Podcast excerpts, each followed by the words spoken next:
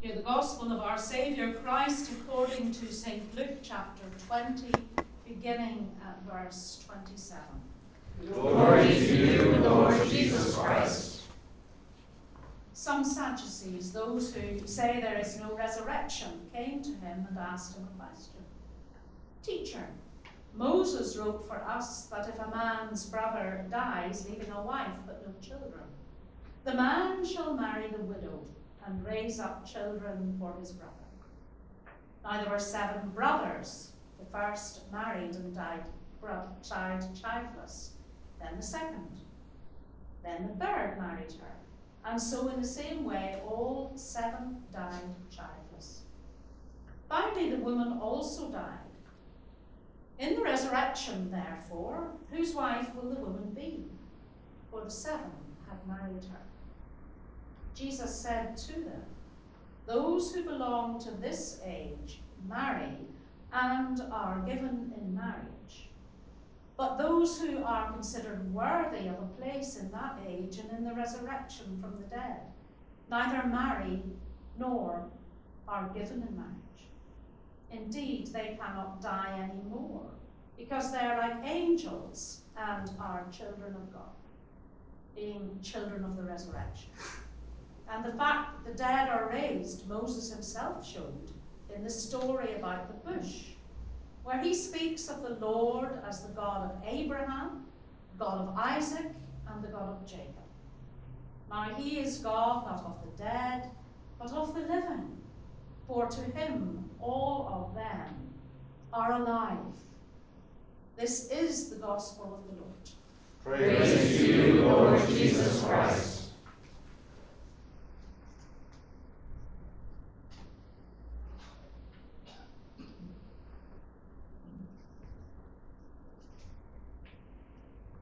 Father God, open our ears that we may hear what you have to say to us and put it on our hearts for your name's sake.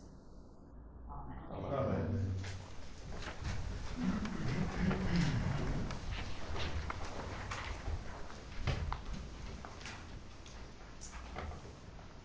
Just as a little aside, I wonder if that's where they got the musical Seven Brides for Seven Brothers. but I'm not going to speak on that passage. I recently spent some time in Israel at the International Conference for CMJ. And the journey going and uh, especially coming home were fraught to say the least. Going out, I was searched three times by security. First at Belfast before I even got on an airplane. They took away my contact lens solution. The security man said to check. But it hadn't even been opened because the seal hadn't been broken. Then in Luton, I got the full body search and was asked to show my hands. And then she said, Can I feel your waist? And I was nearly tempted to say to her, Well, if you can find it, uh, by all means. I was searched both arriving and leaving Luton. And I asked Mary Lynn McCormack, who was accompanying me, as to why I was searched and she wasn't. Uh, so she said I looked too innocent. and then when we got to Sofia, um, we had quite a long journey. Uh, she uh, put her case up onto the revolving thing, and I went to lift mine up, and the wee man says to me, No, no, it's all right. You can just walk on right that way. So I didn't even go through the thing that went beep beep. So I didn't get uh, searched on that time. But of course, getting on to the flights entailed a shuttle bus, if you've ever been on one of those, and taking us either to a different terminal or out to the airplane itself when we were in those bigger airports. And there were more people crowded onto the bus than should be legal. And as the bus moved, you know it jerks, well, I had to put my feet, plant them firmly on the uh, floor of the bus. And then I had to find something or someone to hold on to as the overhead differs hanging on things are far too high up for me. So there I was in this bus lurching to our destination, buffeted by suitcases, backpacks, and people. So I totally get the phrase from Paul's letter to the Thessalonians stand firm and keep a strong grip. and uh, the grip on but anyway, but keep a strong grip on the teaching we passed on to you, both in person and by letter. Tom Wright puts it like this That is precisely the position Paul is recommending to the young church. There are troubled times on the way, and like small boat crossing a turbulent waterway, and we have seen many of that, haven't we, over the, the past years with those small boats coming through the channel. The little ship of the church is going to be tossed to and fro. What then, what that's, sorry, when that's happening, they need to know how to stand upright and what to hold on to. Paul is telling the church to hold tightly to the fundamental Christian teachings that he spoke to them when he was with them and followed up in his letter writing. And these teachings are um, really about three things in particular the basic facts of the gospel. And as we read in one of his letters, 1 Corinthians 15, let me now remind you, dear brothers and sisters, of the good news I preached to you before.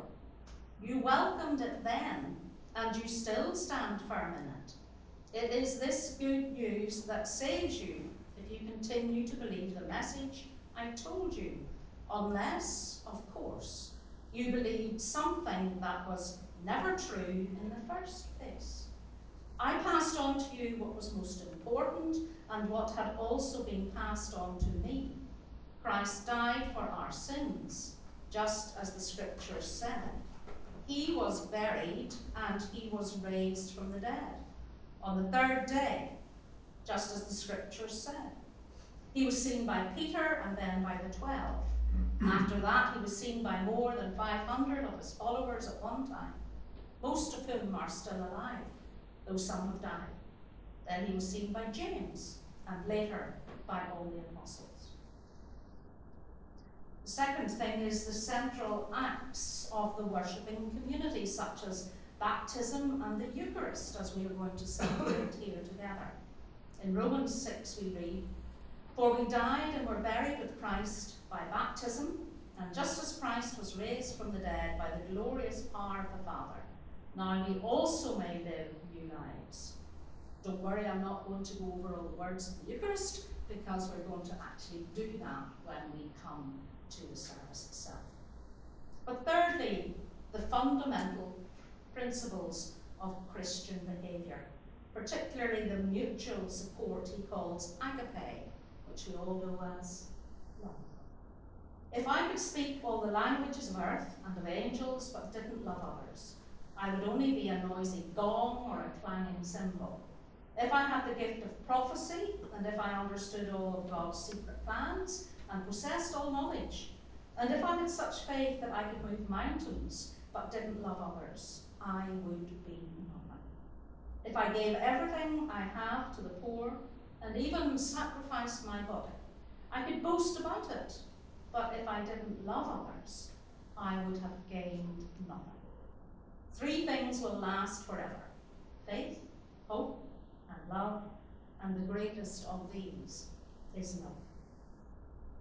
So, Paul is telling the young believers to hold fast and to hold tight to these things, and they won't go far wrong. Well, this is as true for you and for me today as it was in the first century. But what do people hold fast to today?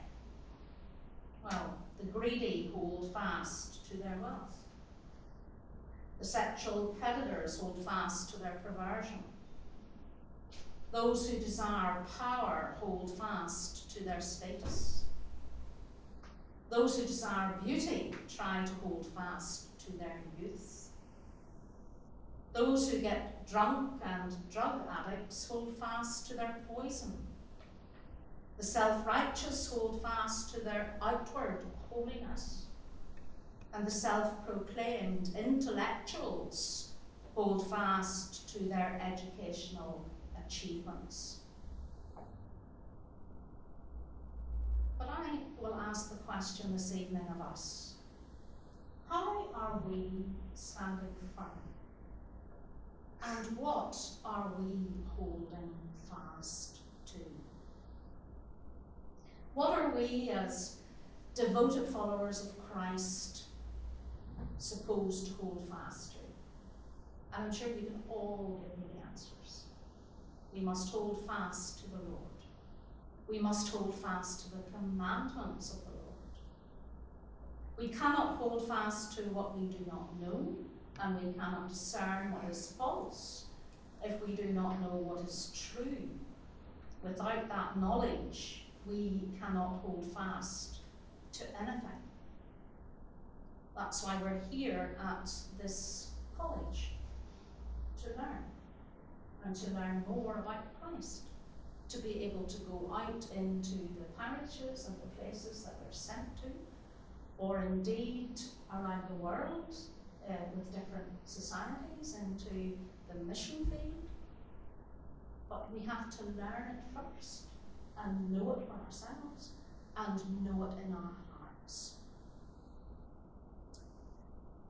There's a lot happening in our world just at this time.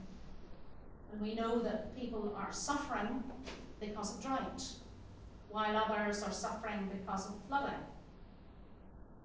And we know that COP27 and all the things about climate change going on. Wars are raging not just in Ukraine, but in Syria and in Yemen. People in Iran their mobile phones taken from them as they walk down the street, as they go about their business, as they go into the shops.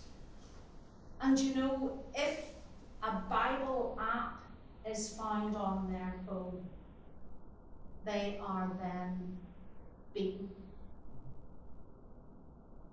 Will we have the strength and the courage to walk down the street there with our phones in our hands and have our Bible app? My friends, there's also a rise in racism and in anti Semitism. There's so much happening in our world at this time. And we could so easily become disillusioned and fail to stand firm in our beliefs or hold tight to the truth of the gospel. Yes, we know that ultimately God is in control, but you know, we're not just to sit back and do nothing. We are part of the journey and the story. We need to share the gospel message that it will shine a light to others. It will shine the light of God's truth.